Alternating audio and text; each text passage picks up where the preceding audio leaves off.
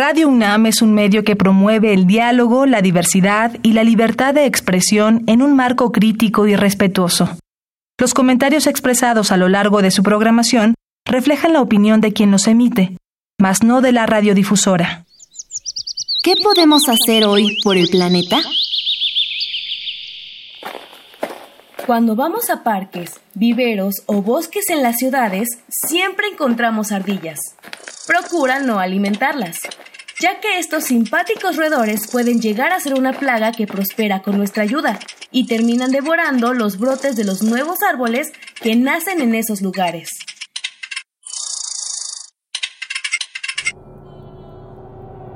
Habitare Hola ecofilos, ¿cómo están? Sean bienvenidos y bienvenidas a una nueva transmisión de Habitare, Agenda Ambiental Inaplazable. Me da mucho gusto saludarles, soy Mariana Vega y me encuentro como cada semana con el gusto de acompañar a la doctora Clementina Kiwa. Hola Mariana, sí, qué gusto en este programa nuevo de Habitare van a ver, traemos un tema muy interesante, eh, un poco sorprendente, van a ver. Eh, y para ello nos acompañan Ana Escalante, que es eh, investigadora de nuestro instituto. Ella es bióloga y doctora en biología por la UNAM. Y también tenemos el gusto de tener con nosotros a Gloria Sarmina, que es bióloga de nuestra facultad y está por entrar al posgrado de ciencias biomédicas. Bienvenidas ambas. Así es, gracias. Gracias, Clementina. Gracias, Mariana. Muchas gracias por acompañarnos, ecófilos. Quédense con nosotros porque en este Habitare vamos a platicar acerca de suelos desérticos y biocostras. Si tienen interés y no saben de lo que estamos hablando, quédense con nosotros. Iniciamos con Habitare, Agenda Ambiental Inaplazable. El Instituto de Ecología de la UNAM y Radio UNAM presentan. Toma segundos destruir lo que ha crecido en años Toma horas devastar lo que se ha formado en siglos. Tomar acciones para rescatar nuestro ambiente solo requiere un cambio de conciencia. Habitare. Agenda ambiental inaplazable. Ciencia, acciones y reacciones para rescatar nuestro planeta. Nuestra, casa. Qué gusto que continúen con nosotras en nuestra nueva emisión de Habitare. Hoy vamos a platicar acerca de suelos desérticos y biocostras. Al inicio de este programa, la doctora Clementina Kiwa nos, nos habló acerca de nuestras invitadas del día de hoy. Y Clemen, yo algo que hago mucho en estos Habitares es buscar desde antes cuál es el tema del que vamos a platicar y me fascina ver imágenes. Lo primero que sale a la vista son las imágenes. Y es fascinante pensar que nuestro planeta tiene tan pensadas cada una de las cosas que habitan y habitamos en él, que de pronto no sabemos de qué sirven, ¿no? Y en este caso, si caminamos por algún ecosistema árido o semiárido, podemos encontrarnos con estas peculiaridades en el piso que no sabemos qué es y es de lo que vamos a hablar el día de hoy. Si estamos eh, pensando en o visitando un desierto de los que hay en el norte de nuestro país o incluso de los que hay hacia la región de Tehuacán, eh, podemos ver que hay pues algo de vegetación, pero si nos fijamos con cuidado, hay eh, debajo de algunas plantas pues unas manchas, a lo mejor las, las podría llamar yo, podrían ser imperceptibles, que son eh, formadas en un lugar en donde se acumula un poquito de agua, a lo mejor el agua que gotea del rocío o que se quedó ahí un poco más de tiempo después de una tormenta, y en donde empiezan a encontrar dónde vivir bacterias y algas. Eh, esto, bueno, se va el agua, pero las bacterias no se van, eh, las algas no se van, y van formando unas pequeñas costritas que se llaman así biocostras, de las cuales, bueno, nos va a explicar mejor y, con más detalle Ana eh, qué son y cuál es su importancia.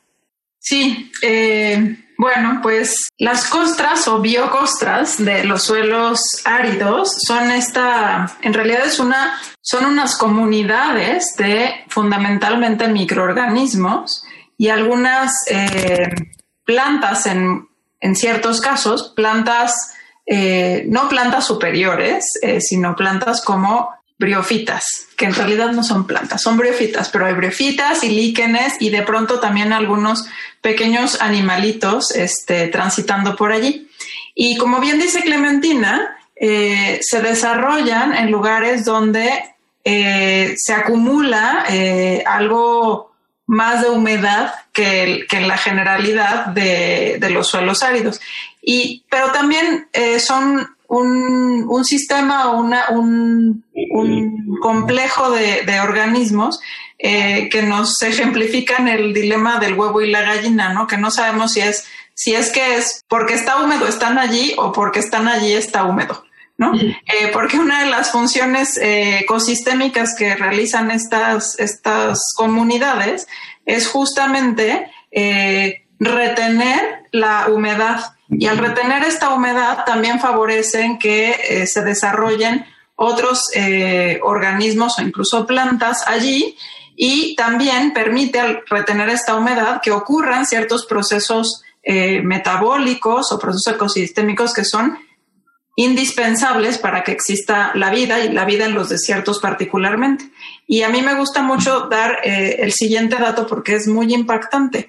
En los ecosistemas áridos y semiáridos, las entradas de nitrógeno y carbono, sobre todo de nitrógeno, que es un elemento muy limitante para que se desarrollen las plantas, eh, el 70% de estas entradas está mediada por las biocostras, no por las plantas, este, por las biocostras de nitrógeno y también en buena medida del carbono. Y em, la razón de esto, de esta gran eh, entrada de carbono y nitrógeno a través de las biocostras, es por dos razones. Una es porque cubren una gran extensión del terreno en, las, en, los, en los suelos áridos y semiáridos, a diferencia de las plantas, ¿no? que son siempre como cuando hay plantas son algunos parchecitos muy dispersos. En cambio, las costras son un, un tapete que cubre, en el mejor de los casos, todo, el desierto. Eh, eso por un lado. Y por otro, la maravilla de que los, algunos de los miembros de estas costras son eh, cianobacterias. Y las cianobacterias son de los pocos organismos que pueden hacer dos cosas eh, al mismo tiempo. Fijar nitrógeno desde la atmósfera, eh, nitrógeno atmosférico que nadie más puede más que las, bueno, algunas bacterias, entre ellas las cianobacterias, y además son fotosintéticas. Y entonces al ser fotosintéticas, pues también fijan carbono, ¿no? Entonces son como eh, sumideros de carbono, lo podríamos incluso ver así. Entonces son realmente maravillosas en cuanto a los servicios que dan al planeta y su función en los, en los ecosistemas áridos y semiáridos. Eso, eso les podría decir. Sí, claro. Y pensando justamente ahora en ello y lo que comentaba al inicio, pensando que de pronto uno cuando se las encuentra pensaría que algo se derramó en ese lugar porque no parecieran, no son ni una planta, ni, ni, otro tipo de cosas que estemos acostumbrados a ver, ¿no? Y ahora que nos habla acerca de esta función que cumplen, me gustaría que nos cuentes un poco, Gloria, tan solo en nuestro país, en dónde es más frecuente encontrarlas, dónde es más frecuente que, tengamos estos ambientes o ecosistemas áridos y semiáridos, y sobre todo qué función se traduce ahora con lo que nos comenta Ana, pero qué, qué es lo que hacen, ahora sí que de, qué nos beneficia o qué es su función en nuestro planeta. Mira, los ecosistemas áridos y semiáridos son, ocupan casi el 70% de la superficie de nuestro país. Ahí eh, vamos a encontrar las costras y casi siempre se desarrollan justo eh, donde está dando el sol de manera directa, ¿no? Aunque en realidad las costras no solo están en, en, en ecosistemas áridos y semiáridos, ¿no? Sino sí tienen una distribución más amplia por ejemplo, eh, en suelos alpinos, ¿no? Y ahí en México los tenemos en las partes montañosas, ¿no? Entonces, de hecho, por ejemplo, cuando vas a, Orizaba o este, la Malinche, cuando ya vas este, subiendo y estás en la parte de arriba de las montañas, ahí también puedes encontrar eh, un tipo de costras biológicas. Lo que pasa es que son diferentes, ¿no? Eh, las costras biológicas que se desarrollan en los, en los suelos alpinos o montañosos son diferentes a los de los desiertos. Eh, por ejemplo, nosotros trabajamos con el, en el desierto de Cuatro Ciénegas o en Valle de Guadalupe y este tipo de costras tienen más cianobacterias y entonces por eso se ven muy rugosas, ¿no? Y el tipo de costras que puedes encontrar eh, directo en los suelos, como en las montañosas, esas tienen más este líquenes, ¿no? O en algunas partes incluso briofitas.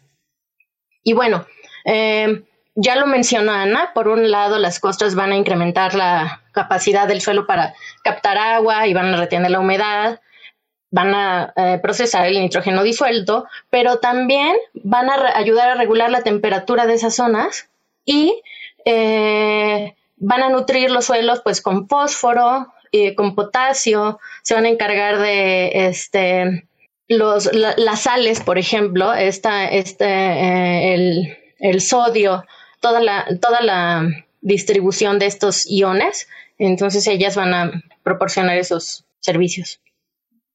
Claro, entonces, bueno, eh, quizá suena un poco eh, difícil seguir la idea de nitrógeno y el fósforo y el potasio. Bueno, si nos vamos a, a una tienda a buscar un fertilizante, nos vamos a encontrar que precisamente esas son de las cosas que nos venden, ¿no?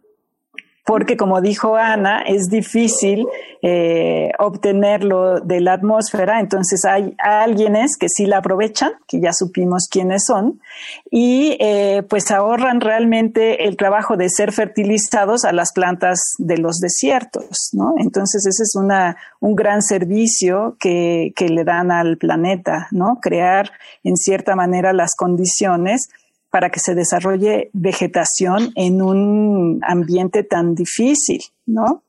Eh, entonces, eh, la pregunta que eh, yo me hago y que a lo mejor muchos de nuestros radioescuchas lo hacen es, ¿por qué estudiar este, estos grupos tan imperceptibles, tan raros, pues a lo mejor tan, podríamos pensar tan poco importantes, entre comillas, Ana, eh, que tú estás reclutando a, Gloria como tu estudiante, cuéntanos qué idea hay alrededor de, iniciar una investigación de este tipo. Bueno, hay varias ideas detrás de, perseguir estudiar las biocostras, al menos en mi cabeza. Una es eh, que realmente se sabe muy poco de cómo funcionan las costras eh, en detalle. ¿no? Qué grupo de microorganismos hace qué, con qué eficiencia, qué pasa si ese grupo no es el mismo grupo en un lugar que en otro, si cambia su eficiencia, si, si cambian las condiciones ambientales, como se viene, se viene ya viendo muy claramente con el cambio climático, cómo se va a afectar tanto la composición de esas costras como eh, las funciones tan importantes que realizan. Entonces, eh, esa es la gran pregunta que está este, detrás de que yo esté persiguiendo este, este, estudiar este, estas comunidades. Eh, y ya más en, en términos como de tal vez ciencia básica, son un modelo de comunidades microbianas muy interesante y muy útil porque si lo comparamos con la composición, con comunidades microbianas, por ejemplo, de suelos de la selva, o del bosque, eh, la diversidad o la variedad de microorganismos que existen en las biocostras es mucho menor y entonces los elementos con los que tenemos que lidiar para empezar a comprender esta complejidad son menos y además están muy claramente eh, delimitadas sus funciones de impacto ecosistémico. Entonces eso nos ayuda a eh, a abordar esta gran complejidad de la diversidad microbiana de los suelos en un modelo que es ligeramente más sencillo. ¿no? Entonces esas son las dos principales razones que a mí me han llevado a, investigarlas. Y cuéntanos tú también, por favor, Gloria, qué es lo que te lleva a adentrarte e interesarte en el estudio de las biocostras, sobre todo también que nos hables acerca de las dificultades que esto representa. Porque ya en otros habitares hemos platicado con científicas y científicos que, por ejemplo, si estudian alguna especie de un animal, sus dificultades son atrapar a ese animalito para poder estudiarlo, ¿no? Pero en este caso, al tener eh, esta presencia, digamos, constante, ¿qué amenazas tienen las biocostas que podrían llegar a complicar tu estudio? Lo que yo estoy haciendo en mi, en, bueno, para mi proyecto de doctorado es participar junto con una serie de áreas en desarrollo en el laboratorio, justo para entender la relación que hay entre la diversidad eh, de los microorganismos y, las funciones ya eh, con su potencial impacto ya en, el ecosistema árido, ¿no?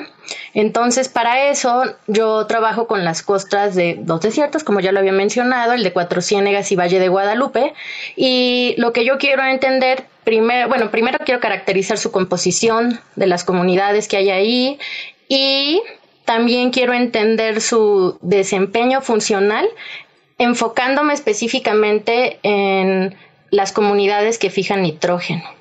Entonces ahí es donde viene un poquito la complicación, porque este, es difícil medir estas eh, capacidades funcionales en el campo, ¿no?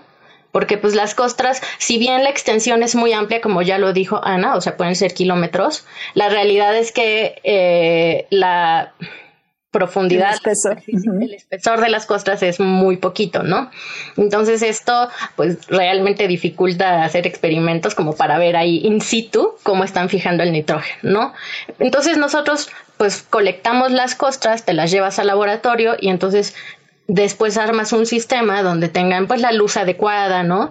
Que definitivamente no va a ser la misma porque afuera tiene la luz del sol y tú aquí pones lámparas, ¿no? Entonces el, el rango de luz es más corta y entonces lo que tú pretendes es simular estas condiciones parecidas a las del campo y después medir estos parámetros funcionales, ¿no?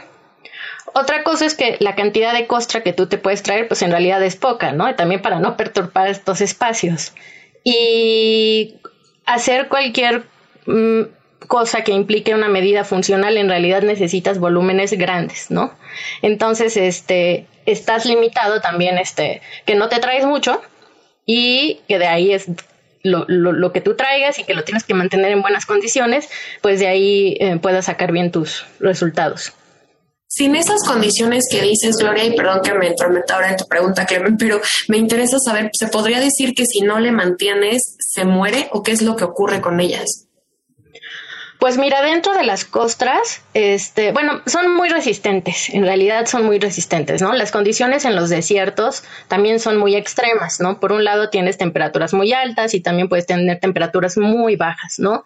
Y eh, ellas mismas están preparadas, bueno, se llaman comunidades poiquilohídricas también, ¿no? Porque están, tienen adaptaciones para aguantar pues la desecación o de pronto tienen agua y pues digamos que florecen, ¿no? Podría decirse así pero eh, pues son comunidades complejas, ¿no? Entonces lo que tú quisieras mantener es esas comunidades funcionales en las mismas condiciones, ¿no? Si las condiciones cambian, entonces va a cambiar también este, la proporción de estos microorganismos en la, en la comunidad, ¿no? Y entonces sus funciones ya van a ser completamente diferentes. Entonces es por eso que quieres mantener esas mismas condiciones. No porque se mueran, porque de alguna manera las puedes mm, volver a reactivar, pero porque pues no vas a ver bien la función que quieres medir, que en este caso es la fijación de nitrógeno, ¿no?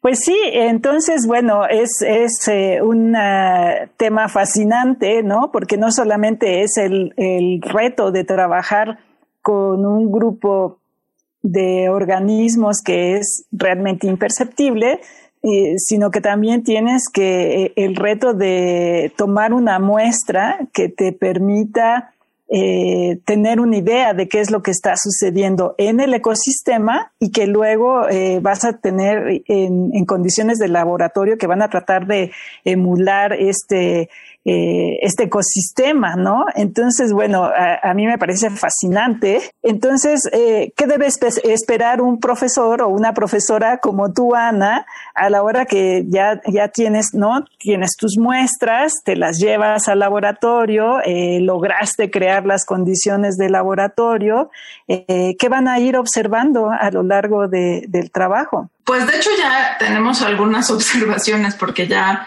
eh, como decía Gloria, para, para medir la función de fijación de nitrógeno, las llevamos, hicimos algo que denominamos mesocosmos, y lo que vemos es que van, de hecho, cambiando, cambiando a simple vista en términos de su color, o sea, hay diferentes colores, unas se ponen más verdes, unas adquieren otros colores más rojizos, entonces lo que estamos viendo es que están modificando su composición eh, y es justamente algo de lo que nos interesa, como ya les decía, ¿no? O sea, cómo es que la composición, o sea, cómo dadas las condiciones ambientales que cambian, en este caso se las cambiamos de su suelo de desierto a su tubo de, de ensayo en una incubadora eh, y cómo esto cambia la composición y cómo cambia lo que hacen, ¿no? Entonces, estamos muy entusiasmadas de ver, de haber visto muy rápidamente cambios visibles y que no hemos verificado a nivel molecular ni en cuanto a la función de fijación de nitrógeno, pero que seguramente estarán cambiando. hemos hecho otros experimentos previos a, a la tesis que estamos eh, diseñando con, con Gloria, eh, que fueron muy desafiantes logísticamente, pero también muy emocionantes porque llevamos biocostras del desierto de Cuatro Ciénegas al desierto del Valle de Guadalupe en Baja California y de Baja California al desierto de Cuatro Ciénegas en unas en unos platitos y literalmente los enterramos y los dejamos ahí por tres meses en la época de lluvias para ver qué les pasaba. Eh, qué les pasaba en cuanto a su composición y qué les pasaba en cuanto a su desempeño funcional. Y también nos llevamos unas muestras de esas al laboratorio para verlos en las mismas condiciones, pero diferentes a su lugar de origen, qué es lo que les pasaba.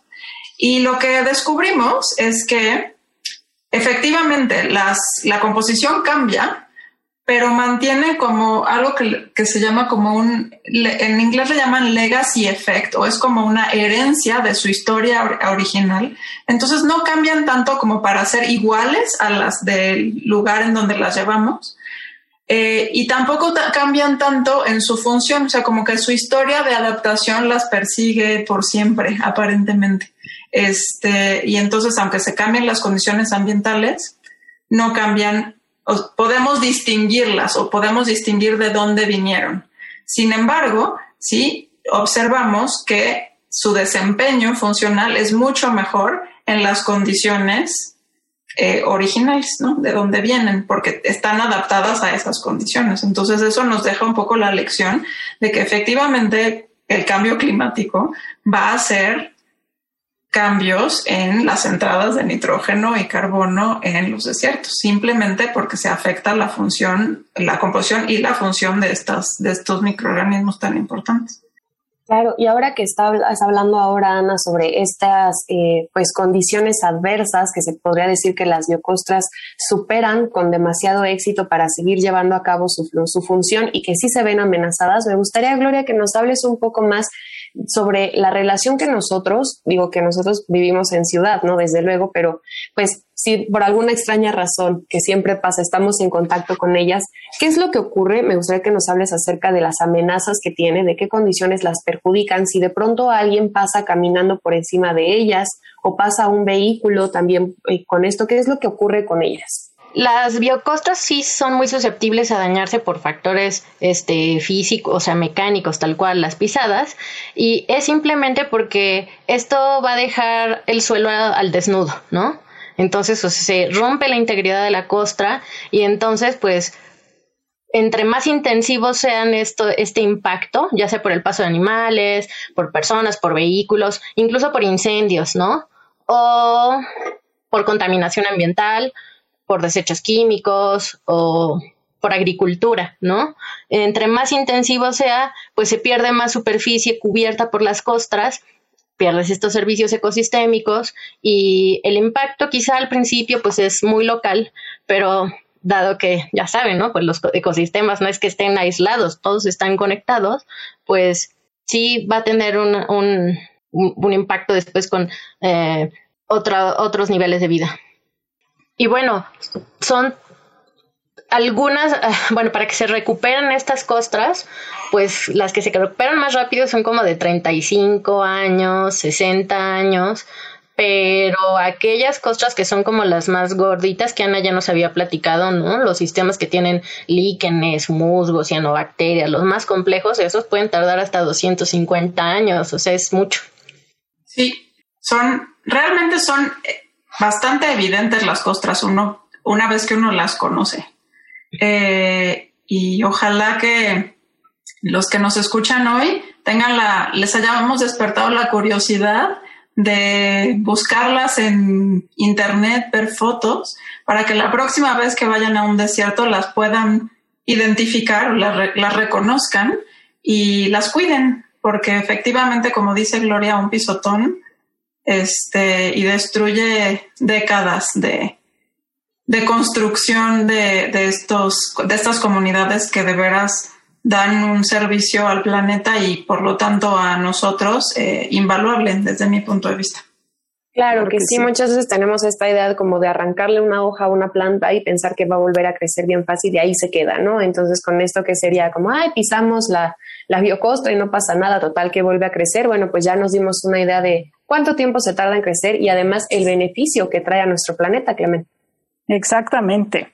Pues, Exactamente. desafortunadamente se nos terminó el tiempo de esta emisión de Habitare, pero muchísimas gracias, doctora Ana Escalante, Gloria Sarmina, por habernos compartido esto y felicidades por el trabajo que realizan, porque me parece, Clemen comentaba, es uno de los temas que las y los biólogos se este, tienen que armar de mucho interés y curiosidad para estudiar.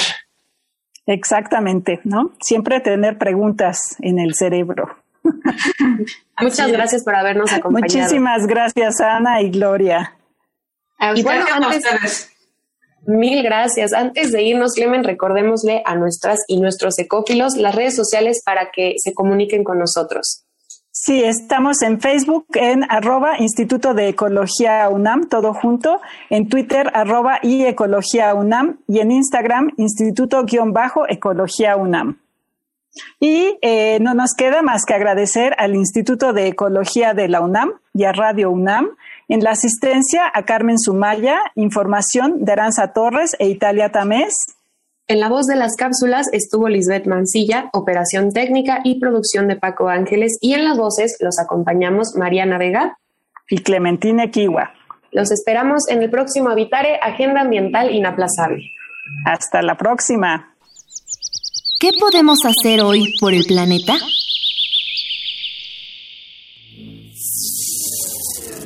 Cambiar los focos y desconectar el cargador del teléfono ayuda, pero el verdadero cambio viene de la comunidad. Organízate con tus vecinos para buscar la mejor manera de ahorrar agua, técnicas de reciclaje, cuidado de las áreas verdes y recolección de la basura en la calle. Visita ecología.unam.mx para obtener más información sobre el tema de hoy. Y si quieres escuchar todas nuestras emisiones, entra a radiopodcast.unam.mx. Radio UNAM y el Instituto de Ecología de la UNAM presentaron. Habitare, Agenda Ambiental Inaplazable